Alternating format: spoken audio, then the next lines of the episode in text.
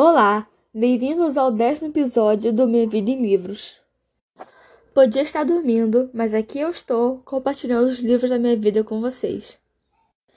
Então, hoje eu vou falar sobre o livro Estante Karma, escrito por Marissa Meyer. A vibe dele é indescritível. O livro fala sobre a personagem principal chamada Prudence. Ela é uma pessoa que gosta de tirar nota boa para conseguir entrar em uma boa faculdade.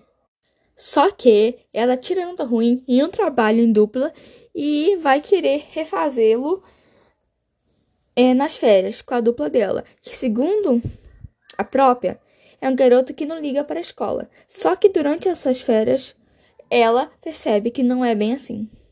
Gostei muito deste livro porque se passa no verão. Fala muito sobre biologia marinha e romance é muito fofo. Essa autora, Marissa Meyer, tem meu coração desde 2020, quando li Cinder e me apaixonei. Seus livros, além de serem muito fofos ou tristes, têm uma fluidez enorme. Então, este foi o episódio de hoje. Espero que tenham gostado. Não esqueçam de me seguir no Instagram, que tem o mesmo nome do podcast. Tchau, até o próximo!